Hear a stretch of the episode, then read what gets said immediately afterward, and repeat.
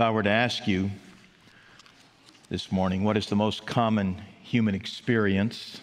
The answer would not be love, would not be hate, but rather the answer would be fear. It seems that humans need no training in how to be experts in fear. We come into the world as professionals. For most of us, it occurs to us very early in life that there are bad people, that there are bad creatures. Sometimes they hide under the bed, bad circumstances, and a whole lot more bad that we don't even know about. Admittedly, there are a lot of bad things that none of us want to be a part of. But we have to come to grips with the fact, don't we, that we will never eliminate all the bad things in this world. We must resist the notion that we can prohibit every bad outcome or that we can prohibit every sharp corner or that we could ever live in a world that's not dangerous in a hundred ways. In fact, it's truly worse for any of us that we can realize because Ephesians 6 tells us that we also battle against principalities and powers in high places that we've never seen. Turns out there's more bad than we can even imagine. And we don't have any ability apart from Jesus Christ to influence any of that. So this morning we're going to examine Isaiah chapter 41, and we're going to see once again, and this is a truth that's all over the Bible, that we are to rely in our fears, not on ourselves, but on our God. And as it turns out, God is greater than kings and princes, He's greater than armies, He's greater than nature. He's even greater than the idols of man.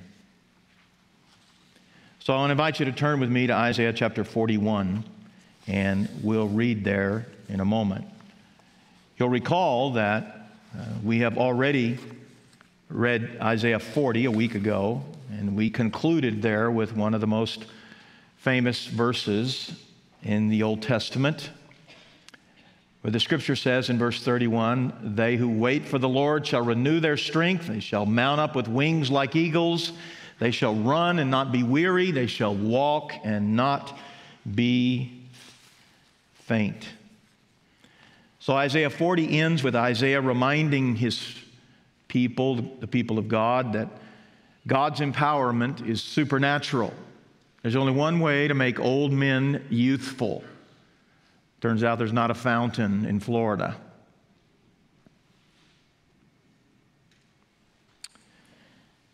It requires supernatural strength.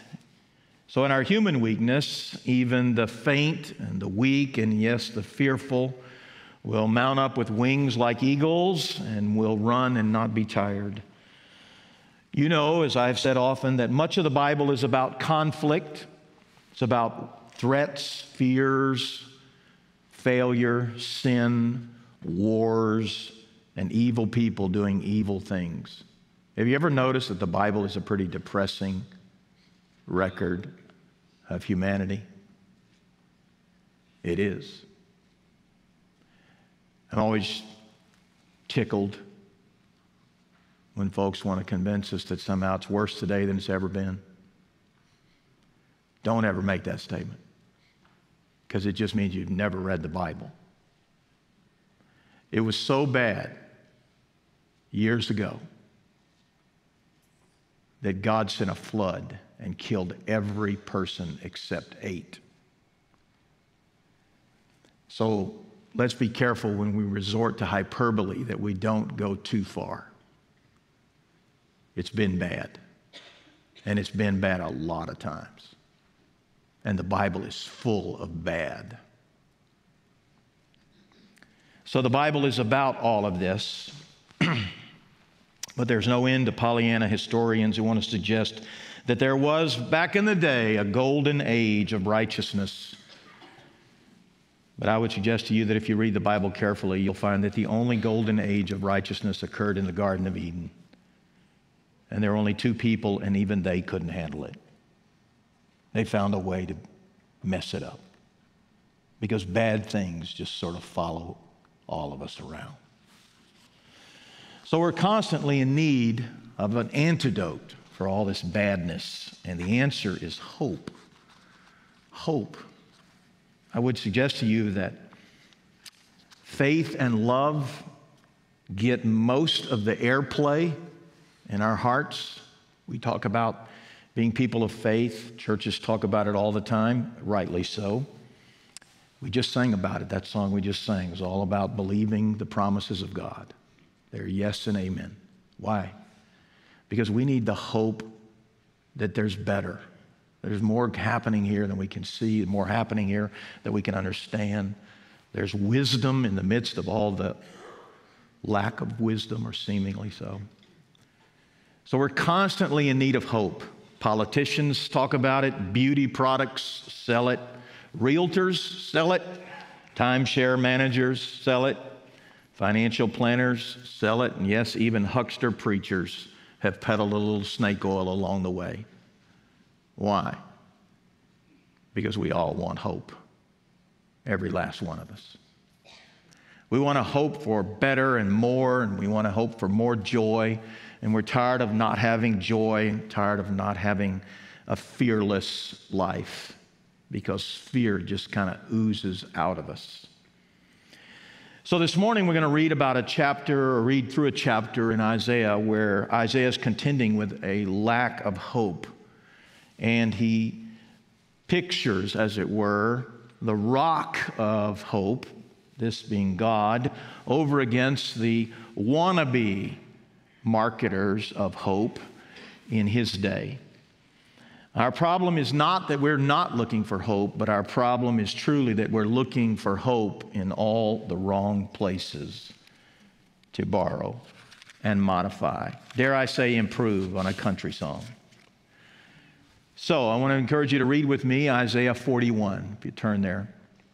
You'll recall that Isaiah 40 and following, all the way through the end of the book, 66 chapters, is a time of prediction. Most prophecy in the Bible is not prediction, but this section, a very long section of 27 chapters, is all prediction.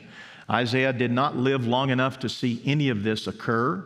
He is predicting that one day God will bring up, a, if you will, a new king, a new opponent to the folks that did that wrought havoc amongst uh, his people babylon. He's going to replace babylon with rather he's going to replace assyria with babylon.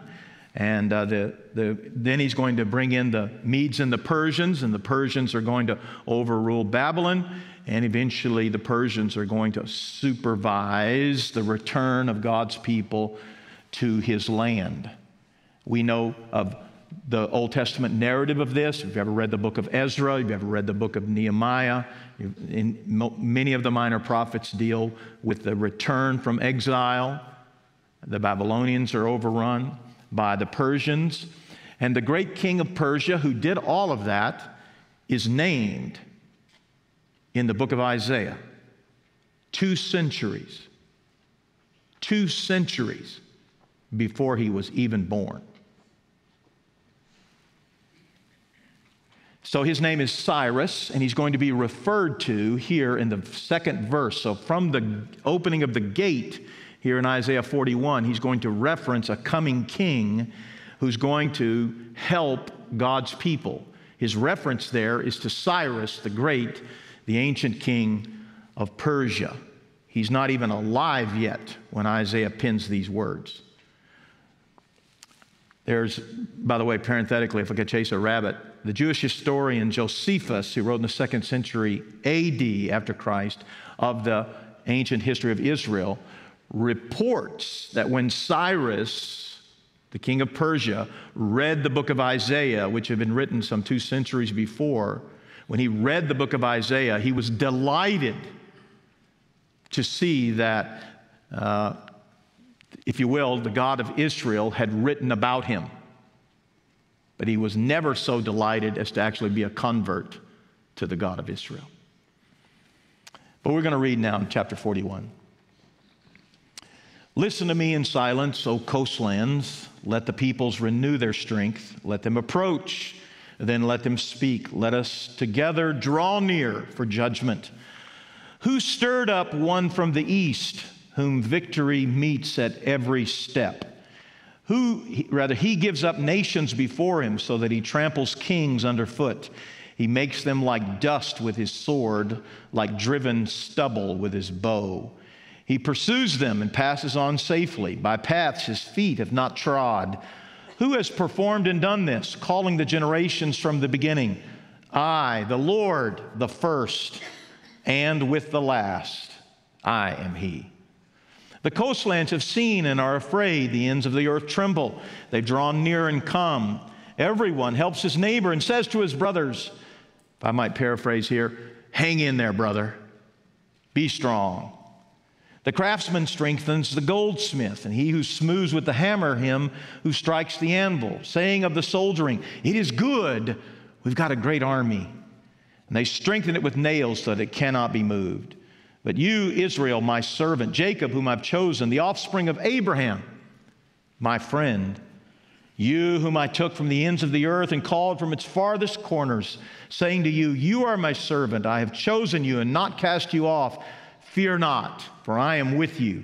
Be not dismayed, for I am your God. I will strengthen you, I will help you, I will uphold you by my righteous right hand. Behold, all who are incensed against you shall be put to shame and confounded. Those who strive against you shall be as nothing and shall perish. You shall seek those who contend with you, but you shall not find them. Those who war against you shall be as nothing as all. For I, the Lord, your God, hold your right hand. It is I who say to you, Fear not, I am the one who helps you. Fear not, you worm, Jacob, you men of Israel. I am the one who helps you, declares the Lord. Your Redeemer is the Holy One of Israel. I'll stop there momentarily. I want to make four points, if I might, this morning in these verses that will help us. Let me offer one caveat from the outset. I said a week ago in a different kind of way, I want to say again. Many people read the Old Testament and they say that is, that is historically so different the context means nothing to me. I can't read the Old Testament and find any traction for my own life. And I don't understand why we would read the Old Testament because the Old Testament has nothing to do with now. We're literally millennia in the future from this, this time period, and what has any of this got to do with me in my circumstance? Well, let me, if I might, encourage you dare I say, even coach you a little bit? It's true. It's true that the circumstances of some 2,500 years ago are not your circumstances or my circumstances. There's a list about as long as my leg of reasons why the circumstances are not duplicatable in our lives today. But the principles, the point is not the history. The history is just, if you will, the platform upon which the principle lives. The principle is what we're trying to get to. And the principle is certainly valid. The principle is certainly true. And I would urge you this morning to hear and read these verses and contend not with the narrative per se, not get lost in that story, but rather to say, all right, that story indicates something about God and it indicates something about man. Now, God never changes, and men are always changing, and yet men are always staying the same. It turns out that the predicament of Israel or Judah, the southern kingdom, that we read about in the book of Isaiah is our predicament. Now, we are not the same. Different geography, different chronology, different time stamp, so to speak. All these things are different, but yet we are the same. Their predicament is our predicament. We have wandered from God, and we find ourselves disappointed in the way God has shepherded us, or loved us, or cared for us, or protected us, or insulated us. And we wonder, why do these things happen to people who are trying so hard to be godly? Allegedly. Maybe we're not. Maybe we are. Maybe there is a, if you will, a remnant of people who are truly trying to be godly, seeking to be godly. They read the scripture, they heed the warnings, and they say, I will not be counted amongst those who wander away from God. Instead, I will re- remain resolute in my affections for God, and I will not be por- uh, torn aside to unfaithfulness, that I'll be committed to God. Maybe that's who we are. Maybe we are the remnant. But I remind you, whether you're the righteous remnant or you're the unrighteous masses, all of Israel, all of Judah is deported. The notion that God protected the righteous while he was judging the unrighteous is not found in the book of Isaiah. After all, who's the most famous Jew that was deported? Daniel. You know, he had some buddies Shadrach, Meshach, and Abednego. Were these men unfaithful? Were these men unrighteous? No, they were part of the righteous remnant. They were faithful, and yet they end up in another country. Daniel never returned to Israel. I don't know where Daniel was buried, but I'm pretty sure it's in the sands of Babylon. So you may say, well, God owes me. God has to. God must. And the reality is, no, He doesn't. But He will, ultimately, and He might temporally. He might shepherd you now if, if it fits that which He is doing. But what we see here in the book of Isaiah, chapter 41, is that God is going to bring up a king that nobody's ever heard of because he's not even born yet. And he's going to take this king, Cyrus, and he's going to raise up a nation, Persia, and Persia is going to eat up the Babylonians, and all the people that the Babylonians have heretofore eaten up are then going to be set free. Cyrus, as it turns out, becomes a king who decides that he doesn't want all these people to be his subjects. He wants them send them back to their countries because he don't want to fool with all the problems of managing all of these slaves. Now, that, that may be a foreign idea to most kings, but it was not a foreign idea to Cyrus. So God raises up a man who is friendly toward God's purposes and serves God's purposes by returning Israel to their homeland. God's doing all of this, and it is mysterious to us who live on the earth. If you're one of the players, if you will, one of the people that God is going to return home, it's mysterious because you're not used to kings responding in the way they are. But the point of Isaiah 41 is I raised that guy up because he's doing what I want done even though he doesn't know me, even though he doesn't love me. So there's four things that stand out in this chapter, at least, that we're going to make uh, emphasis on this morning. I want to show you these quickly. Number one, God is sovereign over history and all the people that make history, and that includes you and all the history makers around you.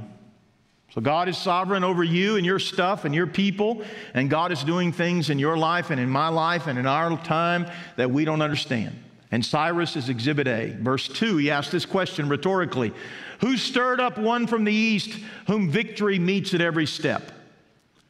Let me rephrase that. Who raised up this king in the east who never loses? What kind of king never loses? The world writes books about him. They call him great, like Alexander. Those are the kind of kings that never lose. He asked this question, verse 2 Who stirred up one from the east, whom victory meets at every step? He answers the question in verse 4 I, the Lord, the first, and with the last, I am He. Who's in charge of these history makers? God. God's in charge. Turns out God's in charge of these things that we're not in charge of. I'm not in charge of kings and kingdoms and princes. I'm not in charge of all these things that God is going to do. So he tells us the application in verse 10 Fear not, I am with you. Fear not, I am your God. Fear not, I will help you. Verse 13, he says it again in case you weren't paying attention. Fear not, I am the one who helps you. Verse 14, he says it a third time in case you weren't paying attention. Fear not, I am the one who helps you. I would urge you to make application of that for your own life. Fear not, I am the one who helps you. Our problem is not that we don't have trials. Our problem is not that we don't have problems. Our problem is that in the midst of our challenges, in the midst of our problems, in the midst of our difficulty, we forget the one who actually has the resources to change that, to improve that, to recalibrate that, to come to our aid. We forget our God. This must not be. What the world needs now is not love, sweet love. What the world needs now is a people of God who actually have not forgotten their God and don't forget their God. When the going gets tough, we drill down into God. We anchor deeper into God. We are resolute in our affections for God. We will not abandon God. Since we're in the context of ancient Babylon, the two circumstances we just mentioned Daniel his interactions with a pagan king, Shadrach, Meshach, and Abednego, their interactions with a pagan king. What do they do when the fire gets hot and the lions are starved? What do they do? They don't jump ship. They don't cry, poor, pitiful me. They don't curse God and die. They don't do any of those things. They don't even show fear. Extraordinary. Oh, that we could be like those people. My. God help me, God help you, God help us, that we would be like that. We, we revere those men not because they are different than us. We revere them that, because they are the same as us. And yet, they are men of courage. And they're men who lean into their God and say, I'm walking with God. And if walking with God means we go into the fire, we go into the fire. We will not give up our testimony. We will not give up our witness. We will not give up the credibility and affection that we have for our God. He is able, but He is not required to save us. He concludes there in verse 14 and says, I am the one who helps you, declares the Lord. Your Redeemer is the Holy One of Israel. The word Redeemer uh, is an interesting word in the Hebrew language. Uh, there are actually two words for Redeemer. This is the more common word, and it means the one who rescues. God is the one who rescues. He does indeed. I am the one who rescues you. You're your Redeemer is the Holy One of Israel.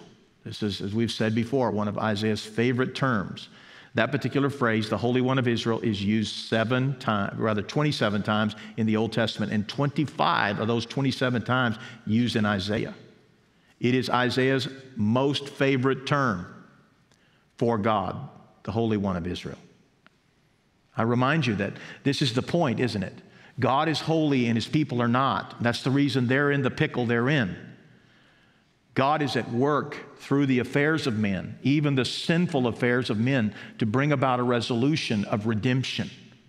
God's purpose in your life today is to not only rescue you, but to see to it that his rescue of you holds.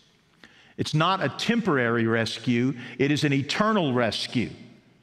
God intends for his rescue of you to hold, to last, to, to, to be extended, not just through this life, but beyond even death. We rejoice that our Redeemer is the Holy One of Israel, who's greater than the kings of the earth, as powerful as they may be. And at the time of this writing, there is no more powerful king than Nebuchadnezzar, the king of Babylon. But it turns out even Nebuchadnezzar is a short timer. There is, there is a, as it were, there's a calendar attached to his name. And he's not going to forever be the strongest power on earth. He's not, because God's going to raise up another, and he describes him there in verse 2. He gives up nations before him so that he tramples kings underfoot, makes them like dust with his sword, like driven stubble with his bow. He pursues them and passes on safely by paths his feet have not trod. He's an imperialistic king. He's going to come in, he's going to run over roads that he's never traveled before. He's just going to keep going.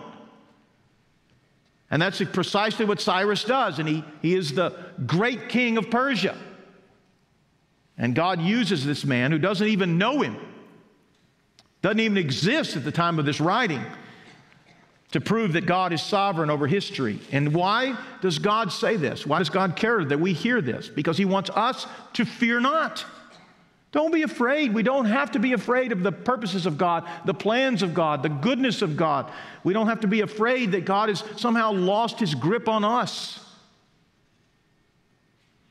He knows us, He loves us, He cares for us, and He's at work in ways that admittedly are mysterious, but we know where they're going we know what He's doing.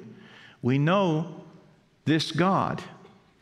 There's a second thing that we see, and we see it more clearly in verse 5 God is greater than any substitute or surrogate. Look at verse 5. The coastlands have seen and are afraid. The ends of the earth tremble. They've drawn near and come. Everyone helps his neighbor and says to his brother, Be strong, be strong. And this, threat of this impending king. The craftsman strengthens the goldsmith. He who smooths with the hammer, him who strikes the anvil. The craftsman strengthens the goldsmith, and the goldsmith strengthens the craftsman, and says of the sol- soldering, It is good. And they strengthen it with nails so that it cannot be moved. Cannot be moved. yeah. What we need, we need to drill into our own resources. That's what these enemies of God would say. God has an answer for them. Look at verse 21. Set forth your case, says the Lord. Bring your proof, says the King of Jacob. Let them bring them. Tell us what is to happen. Tell us the former things, what they are, that we may consider them, that we may know their outcome, or declare to us the things to come. Tell us what's to come hereafter, that we may know that you are gods. In other words, you, you bring out your, your gold idols, you bring out your, your surrogate God, you bring out your wannabe God so let's just interview your God here for a moment. That's what he's doing here in verse 21. Let's interview your God. Let's ask him this question What's about to happen? If you can tell us what's about to happen, we'll know that you have credibility. But if you can't tell us what's about to happen, we know you're a liar. And we know that you're a fake. We know that you're a charlatan. So he mocks them, is what he does in verse 21, 22, 23. Verse 23 do good or do harm, that we may be dismayed and terrified. Okay, we're mocking you. Do something about it. Do good, do harm, so that we may know that you have power. We're, we're mocking you. Do something about it. Isaiah's picking a fight with pagan gods, a bit like Elijah on Mount Carmel. Hundreds of prophets of Baal gather around one measly solitary prophet of God. And for hours and hours and hours, they, these prophets of Baal begin to cut themselves and cry out to their God, calling down rain, fire from heaven, so forth. None of this happens. All they ended up doing is basically bleeding all over the place. Elijah steps up, prays. God sends fire. Game over. In other words, th- these so called gods talk a good game, but they don't deliver. And there are many competing gods in our lives today. They don't look like, for the most part, idols covered in gold. They don't look like that at all. But they look like ideologies and they look like philosophies. And they look like worldly pursuits and they look like worldly ideas. And they look like all of these things that bring down our confidence in God and cause us to hope in a thousand other things, whatever they may be. But ultimately, these things don't satisfy. They find out they, they, They have eyes, but they don't see. They have ears, but they don't hear. They have mouths, but they don't speak. They have tongues, but they utter not a single noise. Why is that? Because they are not God. They are not. They're not the one who's from the first and will be with the last. They are not. God is greater than any substitute or surrogate. This is the problem that we contend with in our lives. We don't live 2,500 years ago, we live now, but our problems are identical.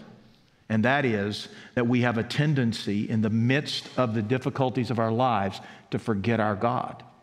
And when we forget our God, it's game on. There's no end to roads that lead away from God. And there's no end to pits of destruction that we can find ourselves into.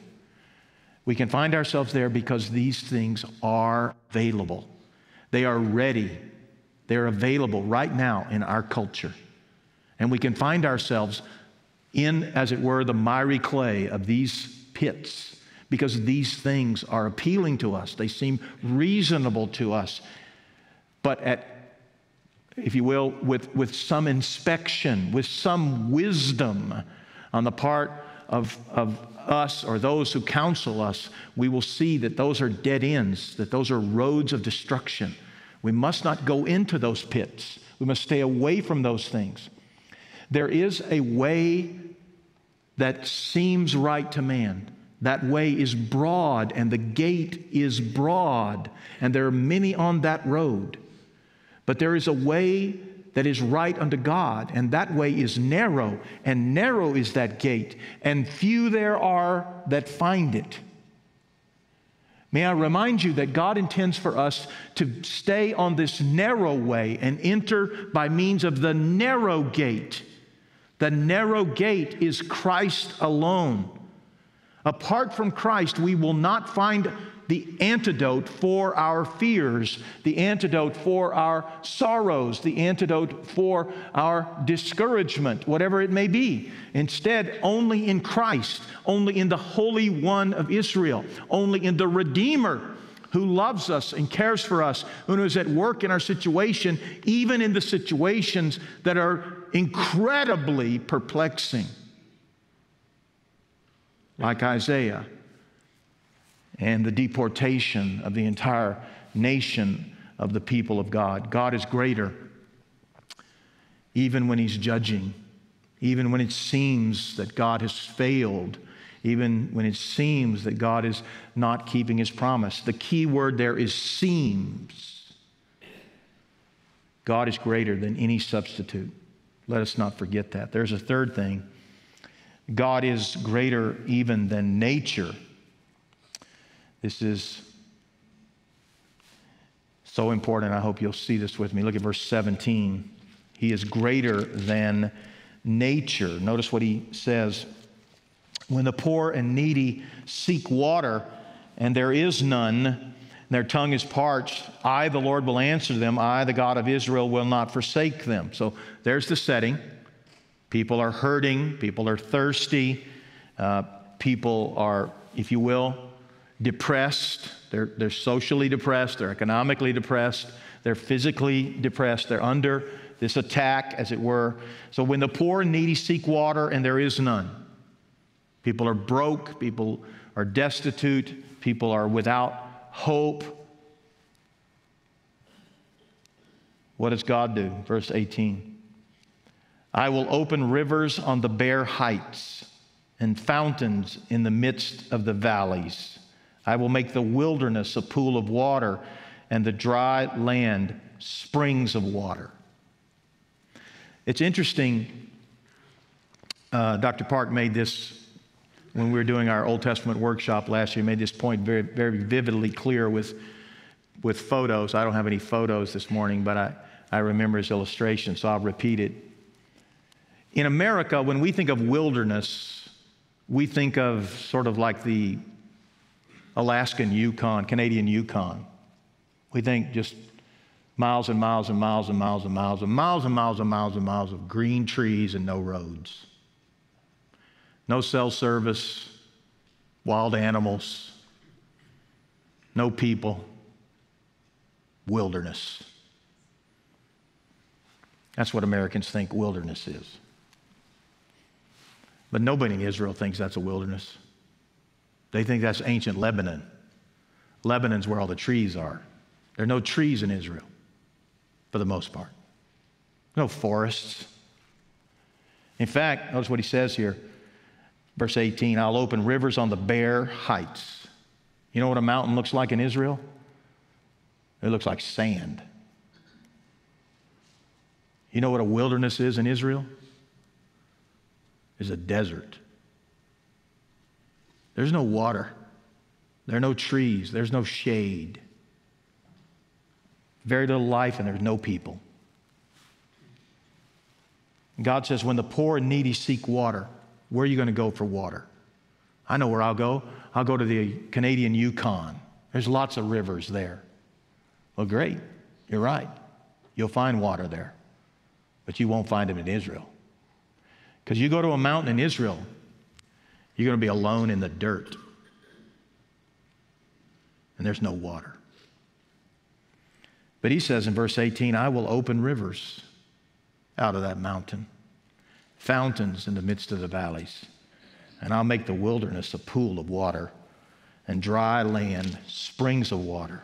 And I'll put in the wilderness the things that are not there. I'll make Israel look like the Canadian Yukon. I'll put the cedar, the acacia, the myrtle, and the olive, and I'll set in the desert the cypress, the plane, and the pine together, that they may see and know and may consider and understand. You see, God says, give attention to this, think about this. He wants you to calculate what you're doing and what you're not doing who you're looking to and who you're not looking to. He wants you to take inventory. He wants you to ask yourself, who am what and what am I looking to? Where are the resources? Where, where are the, if you will, the confidants of my life? How do I find hope? And to what am I looking for that hope? God is challenging you, and He's telling you He is greater than nature. He's greater than the fact that this is a wilderness, and this wilderness is a desert, and there's no water. But don't be afraid of the wilderness because God's in charge of putting water in the desert. Don't be afraid of the desert because God's in charge of putting trees in the desert. Man cannot do this. Other gods, so called, cannot do this. God is in charge of these things. God is in charge of taking care of you when it seems hard, when it seems impossible, when it seems contra to everything you've ever taught or been taught or learned or, or, or, shared with others or understood about culture or understood about nature or whatever, just remember this God invented all that stuff. He knows how to put trees where there are no trees, He knows how to put water where there's no water, and He knows how to take care of you and me. He knows how to do all that. Fear not, because I am with you. Fear not, you're going into the lion's den. I am with you. Fear not, you're going in the fiery furnace. I am with you. Fear not. Don't be afraid. Trust in God. Look to God. Hope in God. Rely on God. This is the battle we must fight every day of our lives. There's no let up. Every day. Just as soon as you think it's time to kick back and drink a Coke, you get a call. You get some news. You find a lump.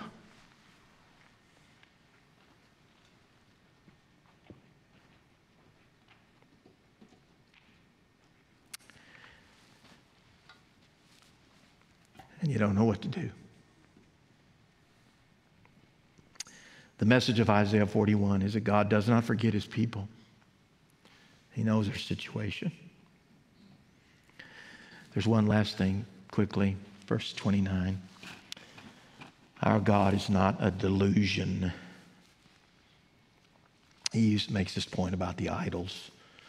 Verse 29 Behold, they are all a delusion.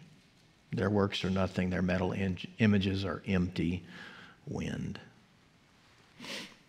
Our God is not that. Our God is a provider. Our God is a protector. Our God is a supply. Our God is a rescuer. Our God is a redeemer. He is the redeemer of his people. So, no matter what comes, no matter how it comes, what shape it comes, what difficulty it comes packaged in, the Bible says that God is our non delusion.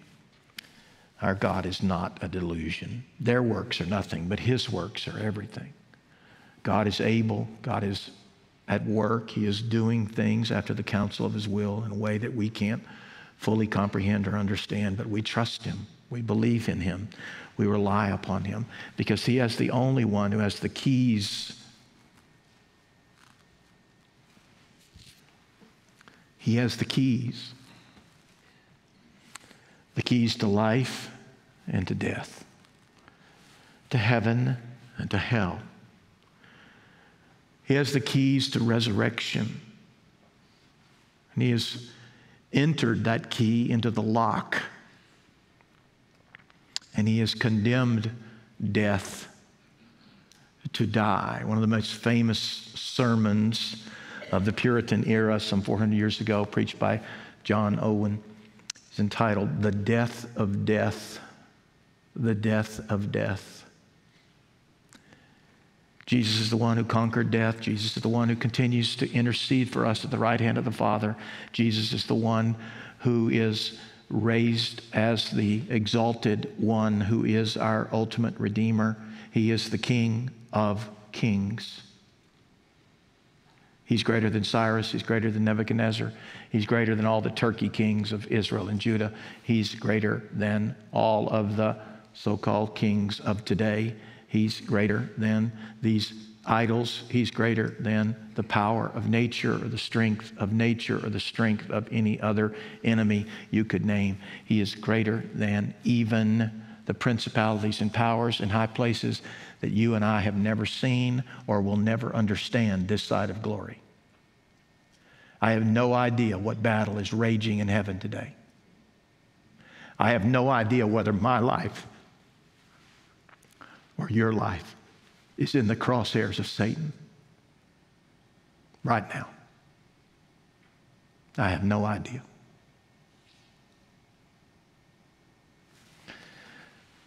But this is no time for the people of God to shirk back. This is the time for the people of God to stand up and to say, Count me as going with God and not going with anyone else. We want to follow God, trust God, be with God, hope in God. Our heart, like every other human heart, longs for hope. Lord, will you? Lord, can you? Lord, are you? His answer again and again is yes and amen. Yes and amen. Don't forget that today.